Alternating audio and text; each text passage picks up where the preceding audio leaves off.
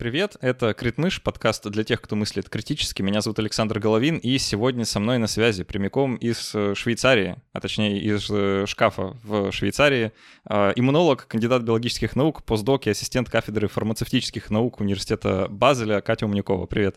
Здравствуй, Саша. Здравствуйте, дорогие слушатели. Прежде чем мы объясним, зачем Катя залезла в шкаф и какую тему мы сегодня будем объяснять, мы по традиции вместо джингла оставим несколько мгновений тишины. Ну что, Катя, давай начнем и расскажем нашим слушателям, что мы сегодня поговорим про иммунологию и пересадку разных, разного рода органов, и не только органов, да, имплантологию, э, трансплантологию, вот это все такое, что мы можем пере, пересаживать из одного тела в другое или откуда-то из живой природы или не очень живой внутрь наших тел, и зачем мы это делаем, что мы вообще умеем, а какие там есть интересные проблемы и вопросы. Прям совсем уже перед началом скажу буквально пару слов благодарности тем людям, благодаря которым мы сегодня связались с Катей, именно наши патроны и спонсоры, соответственно, на Патреоне и на спонсоре.ру. Ребят, спасибо большое за то, что помогаете делать этот подкаст вот уже не первый год, почти уже пять, сколько, это пятый год уже пошел, я все избиваюсь со счета. А, спасибо большое, что помогаете это делать. А, специально для патронов мы и спонсоров мы делаем много разных вещей. Например, мы записываем расширенные версии эпизодов, как сегодня. Мы еще будем на вопросы патронов отвечать после. А кроме того, мы еще проводим дискуссионные клубы. Вот завтра мы это записываем в пятницу, а завтра в субботу у нас будет уже третий по счету дискуссионный клуб, вот, где мы тоже всякие разные интересные вещи обсуждаем, вместе собираемся, вот так э, раз в месяц по субботам общаемся. Так что, если хотите побольше с подкастом взаимодействовать, побольше его слушать, то проходите по ссылкам внизу, становитесь патронами, спонсорами, это очень приятно. Катя, давай начнем с того, что просто расскажем людям, а что вообще мы умеем. Что мы, я имею в виду сейчас коллективное человечество, наука, чего мы научились такого интересненького делать э, с, в плане замены человеческих органов на что-нибудь не очень человеческое? На самом деле все еще очень много э, задач нужно решить, прежде чем успешно пересаживать органы. Но мне кажется, самое яркое такое, наверное, ты тоже следил за этой историей про мужчину в Америке, которому пересадили сердце свиньи, генно-модифицированное сердце свиньи. Он прожил с этим сердцем а, два месяца и, к сожалению, умер. Но э, это уже большой шаг к тому, что э, это большой э, такой вот большое событие, сигнал того, что мы научились Э, с каким-то довольно э, серьезным успехом пересаживать ксенотрансплантаты, да, то есть это э, ксеноорганы, это не человеческое сердце, это было сви- свиное сердце, да, оно было модифицировано, гуманизировано, как говорится, то есть приближено к сделано в, в какой-то степени более похожим на сердце человека, но, тем не менее, там множество было аспектов. Например, я когда читала больше статью, как раз которая описывала этот кейс-репорт, то есть это как раз вот описание конкретного случая, да, конкретного пациента, его истории болезни, у него было очень-очень большое больное сердце, у него э, были недостаточность клапанов, то есть клапаны пересадили от свиньи, то есть началось все с клапанов, по сути. Вот, и уже когда он походил э, с этими клапанами, да, то есть уже иммунитет так или иначе отреагировал, конечно, он не может оставить это незамеченным, тем более, что там кровь постоянно проходит через эти клапаны, и прямой контакт с кровью — это прямой контакт с иммунной системой. То есть от этого нам никуда не деться. То есть, скорее всего, у него были и воспаления, и прочие всякие нежелательные э, побочные эффекты от этого. Но, тем не менее, ему какое-то время удалось существовать с клапанами, после чего ему пересадили уже э, сердце. Да, это, это конечно, э, большой успех, и к сожалению, да, вот так получилось, что всего лишь он два месяца прожил, но, тем не менее, ученые, мне кажется, вдохновились этим случаем и э, начнут двигаться дальше. То есть это вот что касается именно такого вот сверх того, что, например, невозможно было представить еще 10 лет назад. Опять же, у нас сейчас есть очень мощный инструментарий э, в, ви- в виде э, геномодифицирующих приспособлений, да, то есть это э, CRISPR-Cas9 система, которая помогает, и, и всякие аналоги этой системы, которые очень хорошо помогают редактировать геном и таким образом тоже вносить изменения, которые будут помогать э, органам, что называется, приживляться в в новом хозяине, да, если можно так сказать. Но, конечно, проблема самих этих э, э, донорства органов это отдельное, мне кажется, это отдельные для отдельного подкаста, Саша. Если найдешь какого-нибудь трансплантолога, мне кажется, это рынок и вот прочие всякие вещи. Э, это все, конечно, э, отдельная тема для разговора. Да, это на самом деле действительно любопытно. Я просто хочу... Э, про, про пересадку сердец, знаешь, довольно много людей слышало. Ну, то есть, да, я, я понимаю сейчас, что это, конечно, сердце там генетически модифицированной свиньи, и это уже совсем другое дело, но для людей все равно звучит как пересадка сердца. Типа, ну ничего такого. К этому вроде все привыкли, что это можно. А меня, знаешь, всегда удивляло, что, оказывается, можно пересаживать столько разного всего, про что мы даже никогда бы не, не подумали, что можно. Может, как-то прокомментируешь. Что, что тебя вообще удивляло, вот, вот знаешь, из самого такого интересного пересаженного? Из экзотического, такого самого экзотического, даже сложно сказать. Я вот, например, не думала, что э, столько много сплавов используется для... Э, это вот уже, конечно, не живое, да, то есть это уже не, не конкретная пересадка, но это вживление сплавов титана и разных модификаций титанов там с алюминием, с молибденом, с... Да с чем, с чем только нету там сплавов. Вот, на, например, мне недавно попался э, ну, такой вот обзор, и я удивилась, что настолько все настолько важно, чтобы материал, который используется для пересадки, был прочным, настолько важно, чтобы он, чтобы он не повреждался, и что авиа... И этот материал идет от авиаконструкторов это идет от авиаинженеров, от космических инженеров. Я просто, когда это прочла, на самом деле там было даже обозначено, как эта программа, э, если я не ошибаюсь, по-моему, НАСА, разработки специальных сплавов, и потом они перекочевали в, э, уже в, в такую вот отрасль, да, пере, пер, ну, я бы не сказала пересадки, но в, вживление в организм. И для меня это очень удивительно, потому что вот чего более, чем неживое, чем титан, мне сложно представить. Вот, честно, металл. То есть ты воспринимаешь металл, значит, холодное, неживое, в сосуды в него не врастут. И так, ну, то, то есть очень, очень много всего такого. Вот. А по поводу именно пересадок, ну, я, к сожалению, имею дело больше, наверное, с разными экспериментальными статьями и там Например, э, больше читаю про пересадку э, почки кролика э, какому-нибудь другому кролику или там пересадка сердца свиньи из свиньи. Вот пока что каких-то таких супер экзотических вещей мне не попадалось. Ну, может, это просто потому, что у меня тут ограниченный довольно такой э, Ну, я могу обзор. от себя добавить, да? просто ага. так как я со- совсем обыватель в этом, в этом вопросе, мало разбираюсь и клюю исключительно какие-то громкие истории. Меня в свое время просто поразило, что, оказывается, можно ну, чисто теоретически, по крайней мере, пересадить практически все, что угодно. А, ну, кроме разве что нервной системы, да, вот там. Ну, и, и то смотря про что речь. Ну, там про, про это тоже было несколько ага. историй, я уверен, слушатели знают. Но, э, ну, вот я удивлялся, например, когда узнавал, что, оказывается, кисти рук можно пересадить. Есть э, там описанные случаи разного такого, что они будут работать, да, даже каким-то образом. А, про... Ну, это уж совсем, ну, почти рутинная вещь, да, но тем не менее все равно удивляет, что, оказывается, можно роговицу пересадить. Да, про роговицу как раз вот много было всяких э, работ, да, и сейчас тоже ведет. Да, роговица — это то, что можно, оказывается, пересаживать, да. Целые пласты тканей например, тоже да, можно. кожу, кожу, кожу легко. лица. Причем кожа, я как-то читала, мне попадался один тоже кейс-репорт про чуть ли не там какой-то сумасшедший пласт кожи, там спины, чуть ли не половину э, площади спины. Э, в общем, это, ну, я не знаю, я, кстати, даже не, не помню, чем это все закончилась история. Ну, то есть, то есть какой-то большой-большой лоскут, я еще удивилась, думаю, о боже мой, неужели это возможно?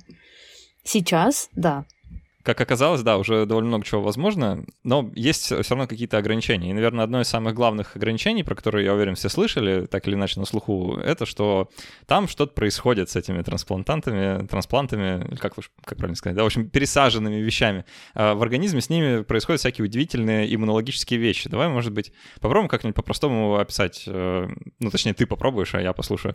А, что вообще такого э, внутри происходит, что часто пересадки оказываются оказываются неудачными, отторгаются или наоборот, или что, что там вообще интересного происходит внутри. Да, вот одна из проблем как раз донорских органов, чтобы найти подходящий, да, как говорят, найти подходящий орган для пересадки тому или иному конкретному человеку. Это большая проблема, потому что нашей, наш иммунитет среагирует на не свое. То есть не свое это не только может быть какая-то а, неживая, неживой материал, да, это какой-нибудь там искусственный полимер, это пластик, это э, стекло, это э, что там, силикаты всякие разные, латекс, а, металлы, опять же, то есть все что угодно. А, иммунитет будет реагировать в том числе на э, такие материалы. И, конечно же, а, как не свое, иммунитет воспримет орган донорский. Дело в том, что у наших клеток, которые свои, существуют на поверхности этих клеток молекулы, которые, в общем-то, и сигнализируют постоянно, что алло, мы свои, иммун, иммунная система, нас не трогай, мы здесь э, выполняем важную функцию, нас нельзя уничтожать. Э, я, не, я не думаю, может быть, не стоит уходить на прям сильно глубоко в иммунологию, да, но вот этот вот э, главный комплекс гистосовместимости, как раз вот вся эта э, теория и все эти э, первоначальные фундаментальные исследования, классические работы были основаны на э, том, что кому-то что-то, каким-то животным что-то пересаживали, и потом выясняли, насколько иммунитетно это будет все э, яростно или не очень яростно реагировать. Вот. И вот эта молекула как раз помогает выставляя кусочки белков наших собственных, э, то есть коротенькие такие белковые молекулы, точнее пептиды даже, э, на поверхность. И таким образом иммунные клетки получают сигнал о том, что это, это все свое. Так вот, дело в том, что молекулы эти могут и на самом деле они очень сильно отличаются у разных людей. То есть это сумасшедшее количество вариантов именно вот этих вот молекул главного комплекса гистосовместимости существует. И, конечно, если нет базовых таких э, каких-то э, защитных механизмов, э, грубо говоря, от своего же иммунитета, то будет очень сложно органу остаться целым в переса... ну, пересаженным органом в организме э, своего акцептора. Э, и да, как раз вот что делается первую очередь, это скрининг этих э, молекул, да, то есть именно насколько они похожи у донора и у акцептора. Это очень-очень важно. Да, иммунитет будет бушевать в любом случае, конечно, э, но э, есть способы, и это, кстати, тоже достижение последних лет, научились использовать в той или иной степени правильно, так скажем, молекулы, которые подавляют, да, лекарства, которые подавляют развитие иммунного ответа. То есть до какой-то степени иммунный ответ пересаженному органу или э, импланту нужен для того, чтобы произошло э, вживление, и можно было потом нормально сосуществовать с этим новым для организма объектом до какой-то степени, ровно до какой-то, потому что после будут побочные эффекты, будут воспаления, иммунные клетки будут постоянно получать сигнал о том, что у нас что-то чужеродное, но организм от этого сам избавиться не может, и, в общем, может приводить это вплоть до э, летальных событий, к сожалению, такие реакции. Сейчас а, что-то вспоминается мне как, какие-то темы из медицинских учебников, что иногда бывает наоборот очень веселые ситуации, когда не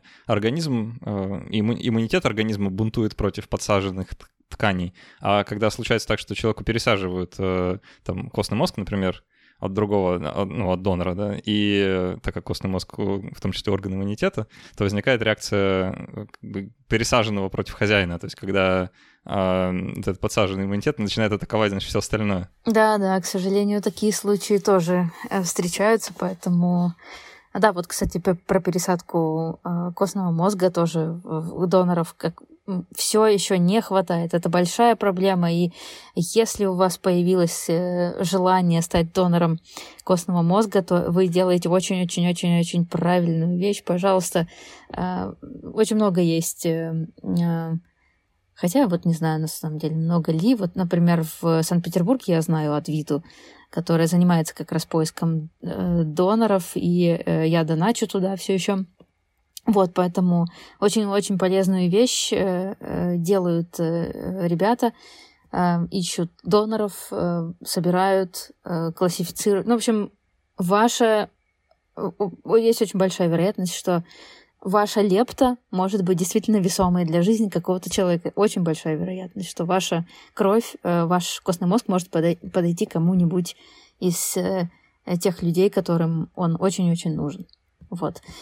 Забавно, что ты упомянула Адвиту, потому что как раз э, я к ним ходил, ой, я не помню, даже, наверное, лет 7 назад, э, как раз сдавал э, кровь на определение, ну, что, что там, фенотип, да, подхожу ли я кому-то на донорство костного мозга, но так меня потом никто и не, и не оповестил, вот. Боюсь, что контакты мои где-нибудь уже наверняка потерялись, и даже если бы я кому-то подходил, то нужно, видимо, идти заново. Так что, действительно, если вы собираетесь сдавать костный мозг или вообще хотите это сделать, это действительно очень благое дело, потому что, как Катя сказала, его не хватает. В общем-то, как и всего остального. Да, да, да признать, как и всех остальных а, органов. Количество людей, которые ждут, оно неизменно всегда превосходит количество людей, которые, а, так сказать, готовы отдать. Вот по поводу отдать, кстати, да, ты знаешь, что по умолчанию э, органы, если при, при смерти э, у человека забирают э, ну, по законодательству, по крайней мере, есть такое, что э, органы больше не органы этого человека. То есть ими мож, могут распорядиться по, э, в общем-то, с известными целями. То есть их могут пересадить кому-то, если они окажутся в нормальном функциональном состоянии. Там очень много того, что должно совпасть, чтобы органы забрали. Вот. И чтобы отказаться от этой процедуры, вам нужно специально написать об этом специальный документ, специальную бумагу составить о том, чтобы ваши органы не трогали после того, как они, э, к сожалению, больше не будут функционировать в вашем организме, и вы даже не сможете ими распорядиться. Вот. Это я вот узнала от, э, кстати, Алексея Водовозова, который тоже читал одну из лекций. Я потом спрашивала у него, действительно, он говорит, да, это все законодательно защищено, то есть в случае чего орган может кому-нибудь послужить. И мне кажется, это довольно э, здорово. Ну, я просто, я не знаю, мне кажется, не для всех может быть такое приемлемо, но в моем э, случае я считаю, что это действительно очень э, здоровская инициатива, поскольку, правда, э, лишних органов не бывает, что называется, особенно почек и печени. Тут важно оговориться, что речь про Россию была сейчас, то есть это да, по российскому да, да, законодательству действует да. это кстати, самое... Я, кстати, не знаю, что здесь с этим, но интересно тоже узнать будет. А, вот, ты, ты бы узнала, а то мало ли чего. Да, да, это... Заснешь, а уже донор. Это очень важно, да. Тут можно... Бывает иначе организовано законодательство, бывает, что презумпция несогласия, и тогда вам нужно специально написать бумажку, что вы согласны, чтобы их взяли, и это для... Так, так меньше людей соглашаются. Тут можно привести такую аналогию, чтобы понять, почему так работает, и почему презумпция согласия, наверное, лучше в данном случае. А если вам там, при заполнении какой-то формы а, нужно поставить галочку напротив пункта, чтобы вам присылали имейлы, да, там, как вот той компании, форму, которую вы заполняете. Вот хочу, чтобы мне присылали имейлы, и нужно поставить галочку. Против того случая, когда вам нужно поставить галочку, чтобы вам эти имейлы не присылали, да, чтобы отказаться активно. Понятно, что э, людям ну, лень ставить лишние галочки, и это требует какого-то действия. Все, что требует действия, оно какое-то количество людей отсекает.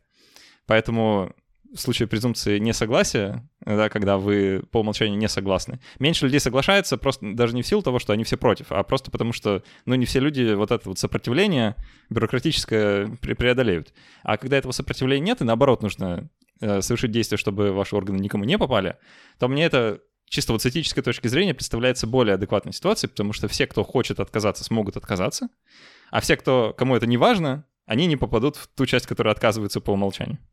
Ну вот э, этический, это больше этический, мне кажется, уже аспект. А, если честно, мне довольно сложно представить, в каких случаях не, не знаю, вот действительно много вопросов поднимается. Опять же, как, как, как можно быстро оценить то, что орган подходит, то, что он здоровый, то, что он э, не содержит в себе никаких там каких-то заражающих патогенных э, э, не организмов, да, ну, допустим, ладно, хорошо, там можно быстренько этот анализ провести, но, допустим, э, генетический и вдруг там мутации, вдруг там, ну, не знаю, в общем, очень много вопросов.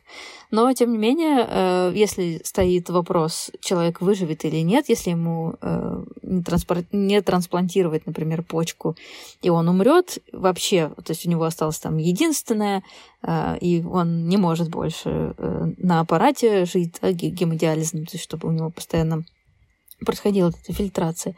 То есть много вопросов поднимается, но в плане того, что наука и медицина научилась уже это делать, это очень-очень здорово, это э, большой шаг, и действительно много людей э, удается спасти. Относительная эффективность пересаженной почки против гемодиализа — это, конечно, причина дружить со своими родственниками. Да. Это очень хорошая.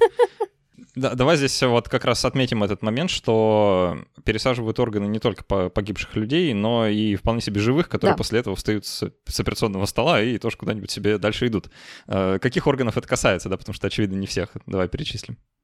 Да, и, конечно, почки — это, мне кажется, самое такое очевидное, да, и самое на слуху, что называется. Ну, потому что их две, одну можно забрать. ну да, одну можно отдать. Да, с одной почкой жить будет не так просто, может быть, да, в какой-то степени, но э, хотя вот, я не знаю, мой прадед, например, жил с одной почкой. Ну, на втором месте, наверное, будет печень. Печень, да, печень, да, еще вот еще печень. Тоже, тоже очень много есть э, гепатитов, которые часто приводят к тому, что нужно донорство, да, то есть гепатит это вирусные э, вирусное поражение печени, которое впоследствии может приводить к циррозу печени, то есть, к, в общем-то, к отмиранию, что называется, органа прямо внутри организма, мало приятного.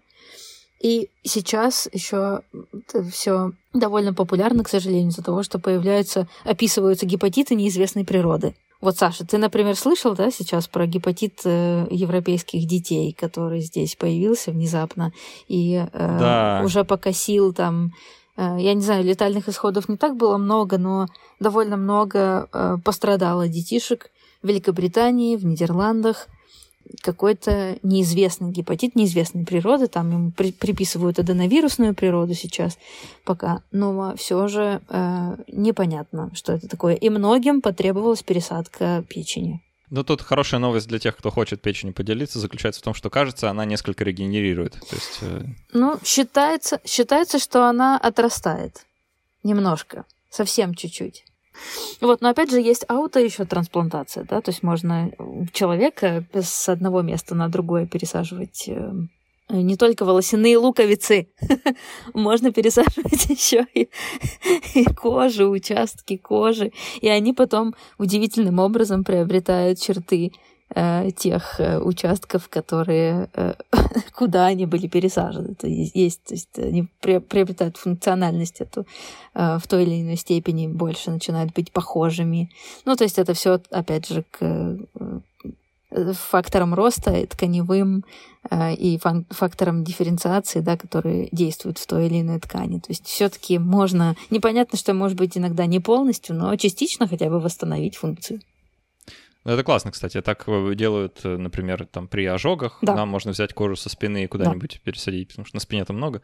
Вот, а где-нибудь еще пригодится. Про пищевод ты говорила. Кстати, вот делают э, аллотрансплантанты из кишечника того же самого. То есть можно как бы вместо пищевода киши, часть кишки поставить. И это, в принципе, работает. То есть такое тоже бывает. Так что, да, самый, так, сам себе донор, как говорится, орган в первую очередь.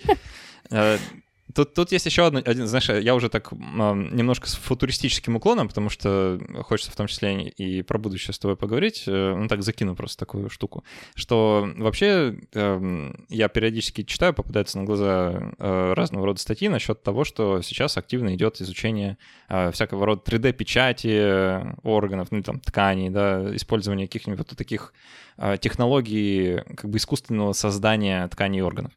И, э, судя по всему, когда-нибудь станет возможно брать э, клетки человека и из его же собственного, его собственных клеток, да, на основе его собственного генетического материала выращивать целые органы как бы на замену. Да. А, О, да. Представляю себе, знаешь, это, это не знаю, далекое или не очень будущее, когда э, вместе со свидетельством о рождении у вас берут там э, немножко кожи, вот, а потом, когда понадобится, если понадобится, ты, значит, берешь себе э, из специального шкафчика, да, где-нибудь в медицинском учреждении уже готовое сердце. Это вам э, в подарок, да? Ну что, как Одну вот сейчас получить... чекапы нужны же, да, О, там, да. Э, от, от рака или еще чего-нибудь, да, там, по достижению какого-то возраста. А вот так, значит, 50 лет сердце поносил, приходи за новым. Да. А, дело в том, что, Саш, вот у меня была год назад конференция в Цюрихе, значит, Цюрихский э, технологический университет проводил конференцию онлайн, тогда еще был ковид, тогда это было самым, самым страшным э, вообще в том, что было в нашей жизни. Знаешь, вот у меня было... Я ходила на сессии туда, ну, там они были онлайн, да, я сидела... Кстати, я сидела в Петербурге в этот момент и смотрела онлайн-сессии, э, значит, используя Zoom. А, значит, я просто была в шоке от того, насколько продвинулись вот эти вот э, разработка этих биоматериалов, разработка гидрогелей, в которые впечатываются клетки, да, там стволовые клетки или клетки конкретные там ткани, и насколько это все за, далеко зашло, что удается поддерживать и печатать, да, печатать органы, печатать хрящи. Это сейчас очень хорошо вот умеют, по крайней мере, ученые делают, делать, да, то есть уш, ушную раковину напечатали из гидрогеля, и потом туда заселили клетки, клетки начали там э, жить, расти, размножаться и, в общем-то, заселять вот этот вот каркас. А, я просто почувствовала себя в какой-то момент, что я смотрю фильм «Пятый элемент», если помнишь, там сюжет, когда героиню э, Милы Йович печатали вот эти роботы из ее ДНК, ну, из, из ДНК, которые там э, нашли, и потом, значит, начали воспроизводить.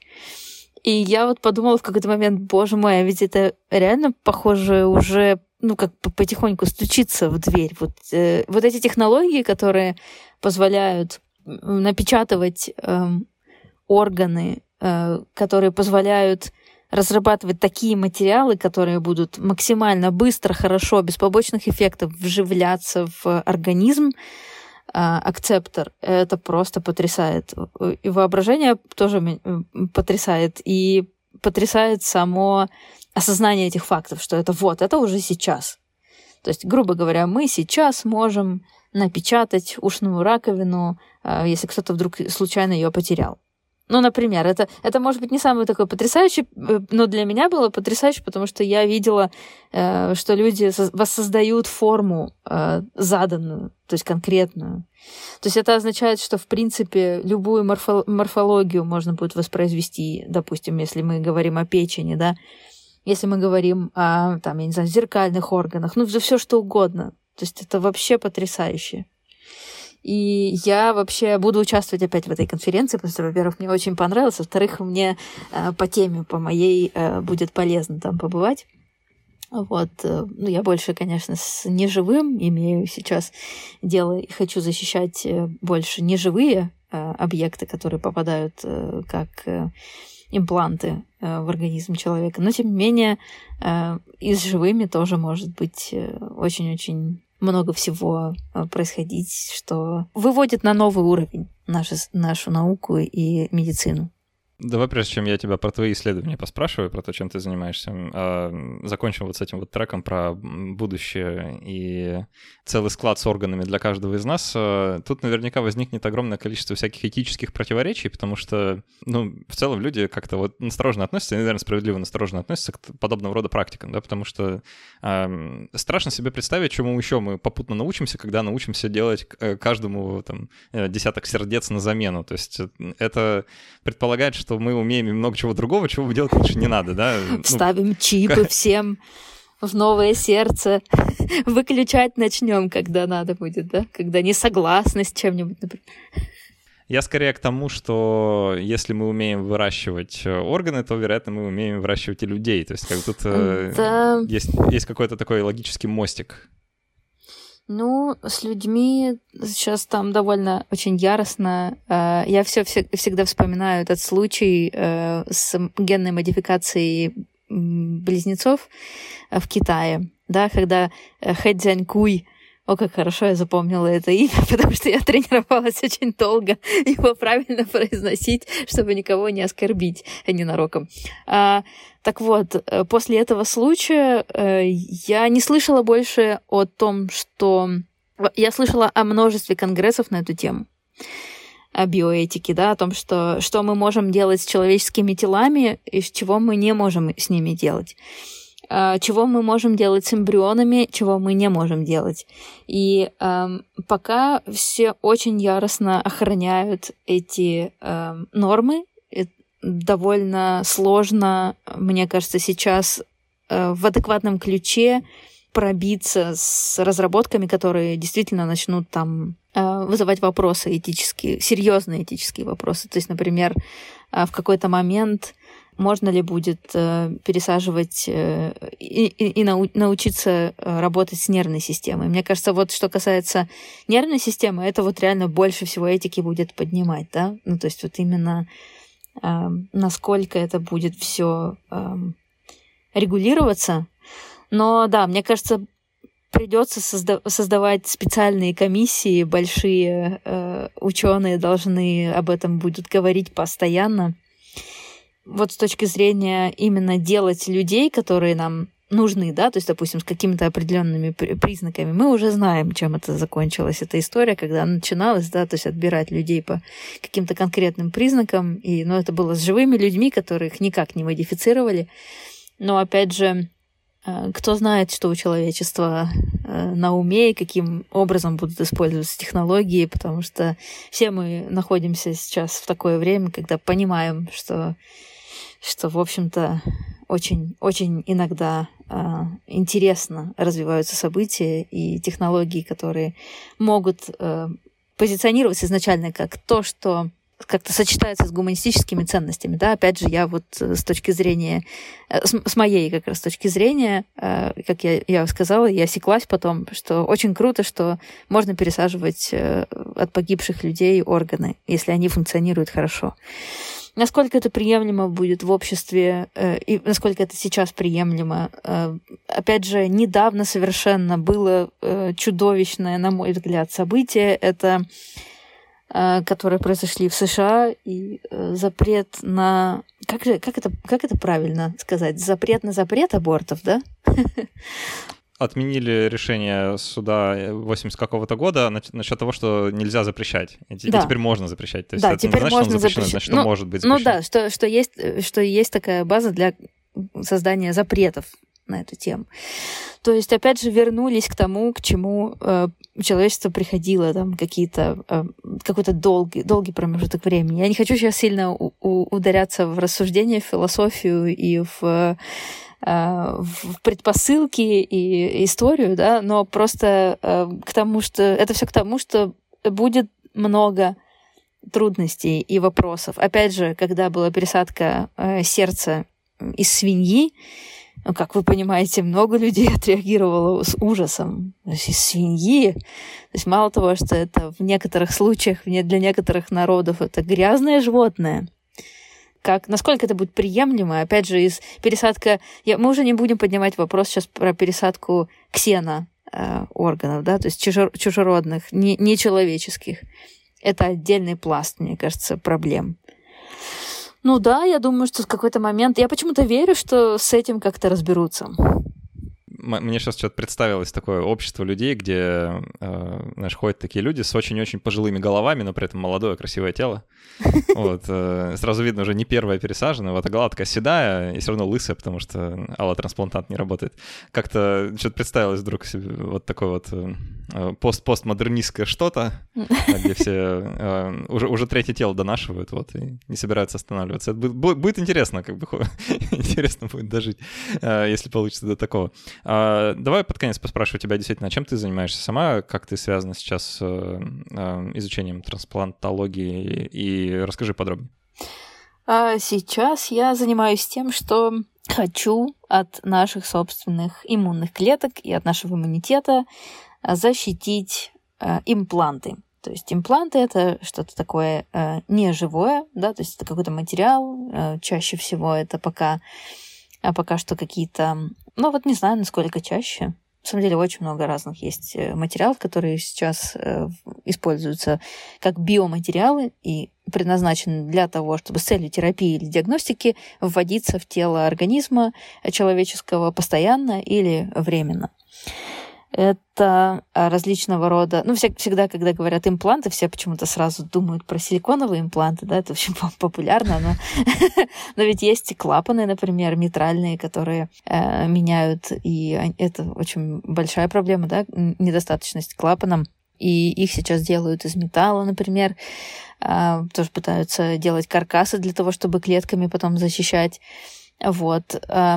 Также те материалы, которые не вводятся в, в организм человека, но используются, например, э, для э, гемодиализа. Гемодиализные фильтры, которые тоже вызывают воспаление, очень много аллер... псевдоаллергии, аллергий.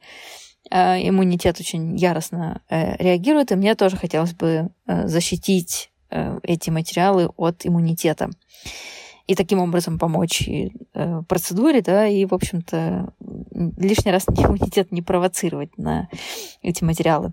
Также это касается липосом и терапевтических э, препаратов, которые используют какую-то э, упаковку. Да, то есть липосом это, э, если вы помните, был такой ковид, и э, у нас э, были вакцины. Так вот, вот эти вот вакцины липидные капсулы, которые использовались для доставки эм, генетического материала в клетки, э, или вирусы, да, как вот было со спутником, например. На них иногда тоже иммунитет э, очень реагирует.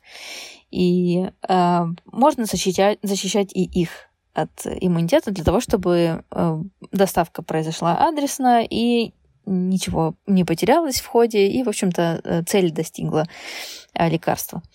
Вот, то есть это тоже один из способов, который можно использовать. В общем, я э, пытаюсь, так скажем, подружить э, импланты и неживые какие-то объекты с нашим иммунитетом. Ну что, остается только пожелать тебе удачи, чтобы мы поскорее пришли к этому будущему, когда можно, значит, менять свои органы, какие-нибудь интересные э, механические изделия из э, разного рода материалов, или даже на свои собственные а, выращенные где-нибудь в пробирке или в каком-нибудь биобаке новое тело.